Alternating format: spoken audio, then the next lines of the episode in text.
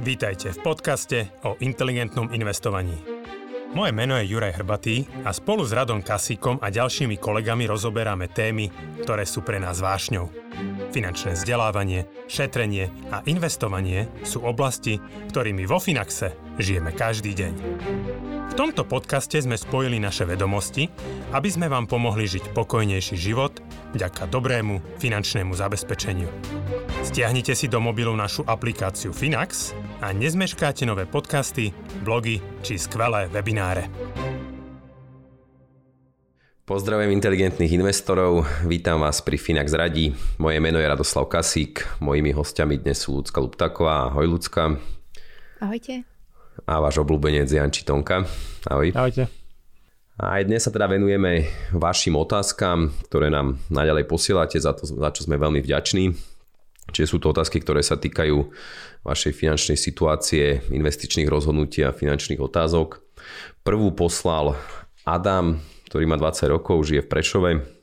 V marci 2021 som kupoval byt. Cena po zariadení je 105 tisíc eur s parkovacím státím. Zostatok na hypotéke 70 tisíc eur. Dal som ho do prenajmu, kde po všetkých nákladoch mám čistý zisk mesačne 104 eur. Nájomník ma oslovil, či nechcem byť predať za 130 až 135 tisíc eur. Mám to predať alebo prenajímať? Mám aj stavebný pozemok, na ktorom by som za peniaze z bytu postavil dom, ktorý by sa tiež predal a peniaze by som zainvestoval alebo by som kúpil ďalšiu investičnú nehnuteľnosť. Hodnota pozemku 90 tisíc eur. Na čo tu ešte zaujalo je to, že je Adam študentom, čiže aj tie prostriedky na kúpu tých nehnuteľností má, má z dedičstva. Na brigádach si zarobí 4000 eur ročne. Ja predpokladám, že toto asi dokáže ovplyvňať to rozhodovanie. A má aj finančnú rezervu 25 tisíc eur vo Finaxe a 3 tisíc eur na bežnom účte. Takže Janči, ty ako náš odborník na nehnuteľnosti a hypotéky, a môžeme, môžeme to skúsiť trošku akože rozbiť na drobné, lebo je tam akože viacero otázok, a takých akože samostatných by som povedal. Čiže v prvom rade, akože keď už by som sa rozhodoval, či ne, m, predám byt, tak a, nemalo by byť rozhodujúce, že podnájomník, nájomník mi ponúkol nejakú sumu. A, akože dnes tie nehnuteľnosti naozaj rastú z týždňa na týždeň, z mesiaca na mesiac. A aj v prípade, že by toto bola moja situácia a rozhodujem sa napríklad tú nehnuteľnosť predať, tak určite by som sa nebavil iba s jedným človekom, ktorý v tom byte býva. A išiel by som cestou štandardného predaja, čiže inzerát, či už z realitkou alebo bez realitky. Častokrát dneska na dobré nehnuteľnosti je naozaj veľký záujem, mnoho, mnoho ľudí sa príde pozrieť a dáva aj ponuku. A Vôbec nie je výnimočné, že o také kvalitnejšie dobré byty prebieha aj nejaká cenová aukcia, čiže tá cena sa naozaj môže vyšplhať vyššie ako je tá nejaká úvodná inzerovaná, čiže keď predávať určite sa naozaj akože mm, nebaviť len s jedným človekom, a treba si porovnať tú cenu voči trhovej a snažiť sa to predať naozaj za maximum. Ten rozdiel môže byť naozaj dneska kľudne aj v tisícoch alebo v desiatkách tisíc eur na predávanom byte. No a či to vôbec predať alebo nie, akože vzhľadom na to, že ten byt bol kupovaný v marci 2021, takže samozrejme nie je tam splnený ten 5-ročný časový test, ako platí pri nehnuteľnostiach, čiže určite ten zisk by nebol tých 135 minus a tých 105 kupná cena. A z tých 30 tisíc toho hrubého zisku treba odpočítať daň z príjmu a teda aj zdravotné odvody, ktoré sa z tohto platia. A tomu sa dá vyhnúť iba pokiaľ by ten byt bol nadobudnutý alebo teda kupovaný pred 5 rokmi, čiže je potrebné, aby od zápisu do katastra mm, ubehlo 5 rokov. V tom prípade celý ten zisk z predaja nehnuteľnosti by zostával predávajúcemu. Takže to výrazne samozrejme okreše nejaká cirka tretina padne na dania a odvody, takže nie je to možno až také výhodné. A ako by to na prvý pohľad vyzeralo, že teda je tam 30 tisíc zisku, že nie je tam 30 tisíc, je tam menej, možno 20. A či to ďalej akože prenajímať alebo predať, akože znovu by sme museli mať viacej informácií, o aký ide byt, v akej lokalite, aký je tam potenciál nejakého zvýšenia nájomného. A oproti minulému roku už tie nájmy celkom slušne začínajú rásť. A dostávajú sa na tú predpandemickú, predkoronovú úroveň a s rastúcou infláciou, akože práve nehnuteľnosti a samozrejme aj akcie sú tie typy aktív, ktoré dokážu tie peniaze chrániť. Typicky nehnuteľnosti rastú s infláciou a to isté platí aj pre najmy, čiže vyzerá, že máme tu nejaké obdobie, kedy nájmy budú ešte možno niekoľko rokov najbližších rásť tak ako rastú vlastne ceny všetkých tovarov a služieb. V Spojených štátoch už tie nájmy rastú pomerne výrazne posledné mesiace. Európa zvyčajne ako keby len nasleduje ten americký trend, je bývania málo, úrokové sadzby stúpajú, pre mnohých ľudí bude menej dostupná kúpa, čiže budú nútení a možno nejakú dlhšiu dobu bývať v podnajme, tým pádom aj ceny nájmu asi budú reagovať rastom, takže akože treba to tak nejako komplexnejšie zhodnotiť, že aká je to nehnuteľnosť, či je nová, či je stará, a aký je tam záujem, či naopak nie je potenciál zvýšiť to nájomné tomu podnájomníkovi, ktorý dal túto ponuku, a čo by mohlo trošku zlepšiť ten výnosový profil tej investície. K, to, k tej druhej časti, k tomu stavebnému pozemku, um, akože ja osobne by som sa dneska nepúšťal do stavby domu, ako nie do takej stavby, že by to bolo potom špekulatívny, že plánujem ten dom a následne predať. A ceny materiálov práce išli extrémne hore, je málo kapacít, a je ťažké zohnať kvalitnú firmu. Tá výstavba, akože naozaj nie je to jednoduchý proces, je to, je to nadlho a môže to byť oveľa drahšie, ako sa zdá. Čiže ja osobne by som do tohto nešiel, pokiaľ by som nemal naozaj kontakty na nejakú kvalitnú firmu a nemal by som istotu, že nebude prekročený rozpočet, nebude to trvať dlhšie a určite to by, by to chcelo naozaj veľké rezervy. Akože aj možnosť úverového financovania, čiže možnosť vysokej hypotéky získať, čo pri študentovi môže byť problém, lebo ako príjem z brigády, a príjem z práce na dohodu akože banka nebude nejako akceptovať, možno ako vedľajší príjem, čiže to štandardné financovanie v bankách bude obmedzené a určite by to chcelo ako veľké rezervy, lebo mm, je rozdiel, keď stavia, stavia nehnuteľnosť nejaký, nejaký bytový dom, veľký developer, ktorý si zazmluvní ceny materiálov a práce povedzme na rok, dva dopredu a keď niekto stavia alebo rekonštruuje rodinný dom a vždy keď príde do stavebnín, tak ceny sú o 10, 20, 30% vyššie, ako sa stávalo v posledných mesiacoch alebo v poslednom roku, tak to je potom akože úplne iný asi zážitok a, a iný výsledok z celého toho procesu. Čiže ja by som do výstavby akože dneska nešiel, nie je takéto špekulatívnej, pokiaľ by to nebol môj hlavný biznis a nerobím tú výstavbu už dlhé roky a nemám naozaj vypilovaný celý ten proces, a radšej by som ten pozemok asi predal, pokiaľ by som na ňom neplánoval možno neskôr dospelosti alebo pri štandardnom príjme stavať nejaké svoje trvalé bývanie. Ja sa chcem spýtať, ako to je možné, však super, úplne že vyčerpané komplexne, ale ako je možné vlastne, že študent môže mať hypotéku, či tam predpokladáme, že to je vlastne hypotéka niekoho nejaký, iného? Predpokladám, že tam bude nejaký ručiteľ, že a, možno niekto z rodičov na základe príjmu, lebo ja som sa aj teraz pozeral predtým, než sme začali nahrávať, že ako banky akceptujú vlastne príjmy z dohody a väčšina, to ne, väčšina bank to neakceptuje vôbec a myslím, že nejaká banka tam bola, ktorá to akceptuje ako vedľajší príjem, čiže doplnkový. A, takže predpokladám, že tá hypotéka bola získaná možno na príjem alebo ako spoluručiteľ niekoho z rodičov a tým, že Adam má 20 rokov a brigáduje a študuje. A je možnosť vlastne preniesť potom hypotéku, teda pokiaľ by sa rozhodol stavať ten dom, že tú hypotéku preniesť vlastne pri tom predaji, či to by musel vyplatiť a znovu žiadať o novú? A predpokladám, že by to bolo štandardne vyplatené. Akože dá sa zmeniť a, ako keby ten záloh tá nehnuteľnosť, ktorá, akože môže to banka uvoľniť a preniesť to záložné právo na inú nehnuteľnosť.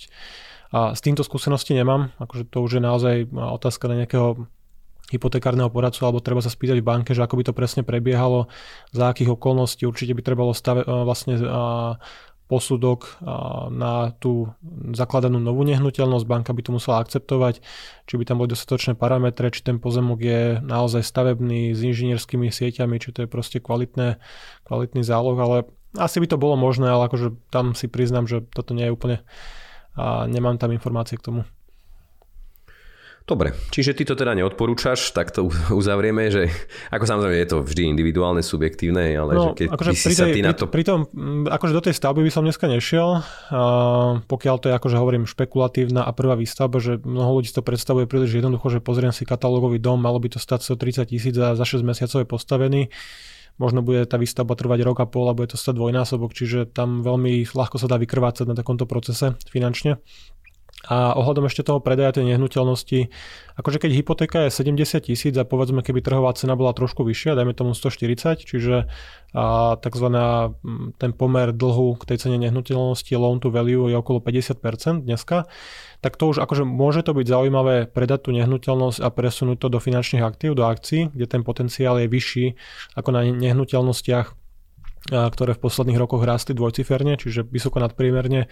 A takéto zhodnotenie nemôžeme očakávať najbližších 5, 10, 15 rokov. To proste pri realitách nie je úplne pravdepodobné. Čiže dávalo by zmysel akože predať a presunúť ten majetok, len znovu akože v tomto ovplyvňuje to rozhodovanie alebo tú moju úvahu tá daňová odvodová povinnosť, že tretina, 35 alebo 33% proste z toho zisku pôjde na dania a zdravotné odvody. Okay. Ľudská, chceš niečo dodať k tomu? Či Jan, či to úplne vyčerpal? Úplne to vyčerpal. Nič ďalšie mi Dobre. nenapadá. Tak môžeme prejsť na ďalšiu otázku. A tu nám poslal Jan. Má možnosť kúpiť parkovacie miesto pri bytovke za 10 tisíc eur.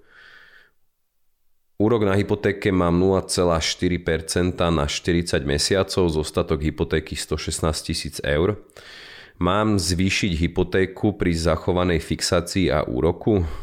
Mm, Prima banka má strop na 120 tisíc eur, takže to už asi nebude úplne možné. Alebo mám refinancovať hypotéku v čo najvyššej výške, vyplatiť parkovacie miesto a zvyšok investovať. A tu je prvkám, že druhá možnosť, že či si zobrať spotrebný úver a ten zahrnúť do, hypotéku, do hypotéky pri konci fixácie. Čiže aký je váš návrh a povedám, že tu je uh, akoby viacej tých, tých stratégií, čiže ostať v Primabanke, skúsiť navýšiť hypotéku na maximálnu možnú, skúsiť to refinancovať inde, vziať ten spotrebný návrh, alebo čo my odporúčame.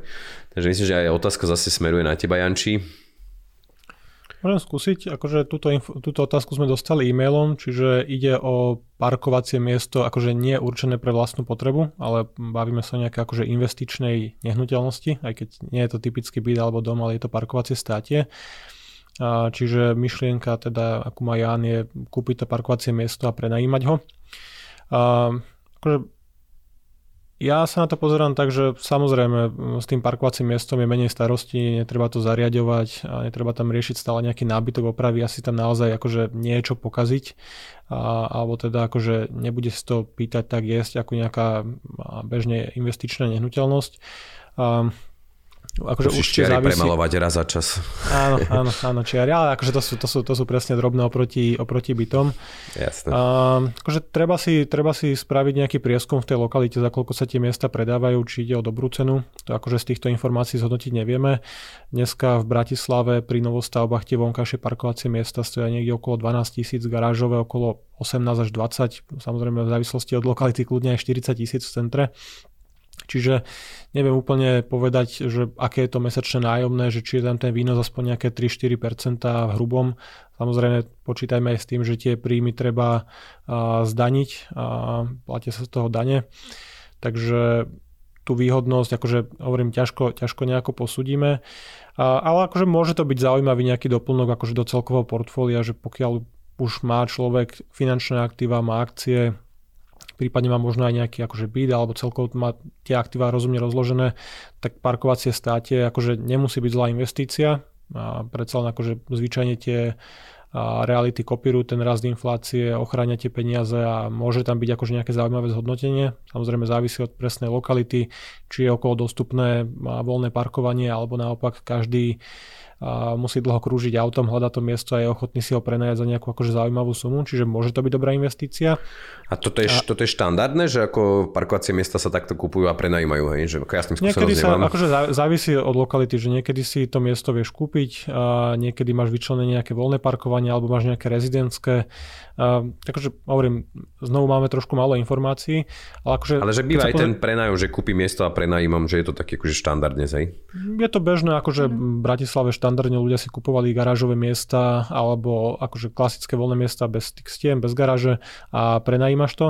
A akože čo viem, tak v Petržalke, myslím, na, kon, na konci Petržalky tie garážové státi a vonkajšie sa prenajímajú za nejakých 50, 50-60 eur akože mesačne a pri cene 12 tisíc akože nejde o nejakú akože ultravýhodnú investíciu, ale je tam mierne vyšší výnos ako pri prenajme bytu, keď sa pozrieme na to percentuálne. ale akože odhadnúť nejaký rast, ako sa budú tie miesta správať, akože viac menej to kopíruje celkovo realitný trh. Čiže hovorím, nemusí to byť zlá investícia, možno je to vhodné pre ľudí, ktorí nemajú dostupné financovanie na nejaký byt, jednoizbak, dvojizbak, garzonku, čokoľvek a chcú nejaké reality mať v portfóliu, tak na takéto miesto za 10-20 tisíc je akože ľahšie dosiahnuť. Nižšia splátka a ten výnos pre najmu môže byť zaujímavejší ako pri akože rezidenčnom bývaní. A Nie tomu... je problém ani, hm? ani získať hypotéku aj na to. No, akože bežne, bežne sa to financuje. Štandardne sa parkovacie státe kupuje akože s nejakou novostavbou a že to vlastne máš nejako zahrnuté do ceny a napríklad ja keď som kupoval byt, tak a, hypotéka sa mi vzťahovala aj na garážové státe, takže akože nemajú s tým banky problém. A neviem, či to ba- bude banka akože financovať aj akože samostatnú kúpu takto ako mimo, mimo bytu, že či by na to ponúkla to 30-ročné financovanie, nie som si úplne na 100% istý. A častokrát je potom jednoduchšia tá cesta navýšenia hypotéky tej existujúcej na nehnuteľnosť, ktorú banka akceptuje, čiže na nejaký byt alebo dom a tie peniaze použiť ako keby bezúčelovo a, a kúpiť za toto parkovacie miesto, čiže zabaliť to do nejakej hypotéky. A treba ale počítať s tým, že keď Jan sa rozhodne navýšiť hypotéku tým, že to je 0,4% na 40 mesiacov, tak je to teda príma banka, tá ponuka už neplatí, už sa zbyšli hore posledných týždňoch a mesiacoch, skoro stále sa zvyšujú. Čiže tam sa pri navýšení hypotéky dochádza k vyplateniu toho starého úveru novým úverom, čiže je to síce nejaké interné refinancovanie, ale to neznamená, že mám zostatok hypotéky 116, banka mi to navýši o 10, o 10 tisíc, keby to teda bolo možné a stále budem mať ten rovnaký fix a rovnakú sadzbu. Berme to tak, že ten starý úver sa vypláca novým a budú tam platiť nové podmienky, čiže dneska to financovanie je už drahšie, ale tak stále je to okolo 1%. Vzhľadom na aktuálnu infláciu je to akože smiešne, sú to peniaze stále zadarmo. A tie desatinky akože moc nemenia tú matematiku toho, či sa to oplatí alebo neoplatí. Ale v každom prípade na novo sa bude posudzovať bonita, príjmy, záväzky, čiže berme to ako novú hypotéku, či už v Prima banke alebo niekde inde. Čiže áno, hypotekárne financovanie je určite dneska najlacnejšie, tá splátka sa rozklada na dlhú dobu, 20-30 rokov podľa toho, ako to ten vek žiadateľa umožňuje. Financovanie spotrebákom bude drahšie, spotrebáky sú obmedzené na maximálne 8-ročnú splatnosť, čiže tá výška tej splátky bude vysoká a určite nebude stačiť ten príjem z toho prenajmu toho garážového alebo toho miesta parkovacieho na to, aby to vykrylo tú splátku, čiže bude to treba nejakú dobu dotovať. Samozrejme ten spotrebák sa dá potom zlúčiť do, do, do hypotéky, či už pri nejakom refinancovaní aj mimo výročia. Akože dá sa s tým pracovať samozrejme, že, ale primárne sa treba rozhodnúť nad tým, že či to parkovacie miesto je dobrá investícia, a či tam je nejaký zaujímavý výnos toho prenájmu, lepší ako možno na nejaké alternatíve. A, ťažké, ťažké Čiže, to takto rozhodnúť. Ak by teda tá ekonomika za tým pre pre dotyčného pre Jana bola. Tak čo, čo je teda akože potom to riešenie také najoptimálnejšie, že rieši no. ten spotrebiteľ? Teda som pochopil, že pokiaľ by aj navyšoval v tej banke, pokiaľ by zvyšoval uh, tú dlžnú sumu, tak, tak či tak je to brané ako nový, nový, nová je to, hypotéka, čiže v zásade tam nie je rozdiel. Hypotéka, uh-huh. A sú tam aj limity vlastne, banka má limit pri jednom žiadateľovi na krajské a okresné mesta, myslím, že to je tých 120 a 140 tisíc. A akože stále môže byť aj riešenie refinancovať tú hypotéku aj mimo výročia fix fixácie do inej banky a tam ju navýšiť, ktorá bežne tieto banky alebo bežne iné banky nemajú takéto obmedzenia na jedného žiadateľa, pokiaľ je tam akože nejaké rozumné LTV, LTVčko, čiže ten pomer dlhu k tej nehnuteľnosti celkovej k tomu bývaniu vlastnému a akože niekde na úrovni povedzme 50, 60, 70, 80%, tak akože nie je problém tú hypotéku navýšiť. A napríklad Slovenská sporiteľňa stále prepláca ten poplatok za predčasné splatenie, čiže keby som ja mal hypotéku v Primabanke, prenesiem mu do sporiteľne, samozrejme už za dnešných aktuálnych podmienok niekde nad 1%, 1% bude tá nová sadzba, tak si ju proste navýšim o tých 10 tisíc alebo koľko potrebujem, pokiaľ to umožňuje tá cena nehnuteľnosti, nejaký aktuálny posudok a moje príjmy, tak by akože nemal byť problém získať to financovanie niekde okolo toho 1% pre tie kratšie strednodobé fixy 1, 1, niečo. Uh-huh. OK, no, či, čiže... No. Len doplním, že Jan tam písal, že on si bral tú hypotéku skoro pred rokom, tak dajme tomu, že mu ešte ostáva 30 mesiacov a pri prepočtoch zobrať si teraz spotrebák na tých 30 mesiacov do konca fixácie viacej na tom preplatí, keby čakal s tou hypotékou do konca fixácie a potom do nej zahrnie pri, refin- pri výročí fixácii ten spotrebák, ako keď rovno teraz refinancuje za aktuálne úrokové sadzby. OK. Ale tak každopádne v každom prípade musí počítať, že ak by sa rozhodol, že ide do toho parkovacieho miesta, že tá cena toho dlhu stupne už teraz. Ale zase na druhej strane ťažko, ťažko povedať, aký je výhľad tých úrokových sadzieb, ale však nedá sa vylúčiť, že o tých 30 mesiacov by to bolo ešte, ešte vyššie. Dobre, dobre, e, myslím, že ten časový limit na dnes sme vyčerpali, tak ja vám veľmi pekne ďakujem za vaše insight, za vaše odpovede.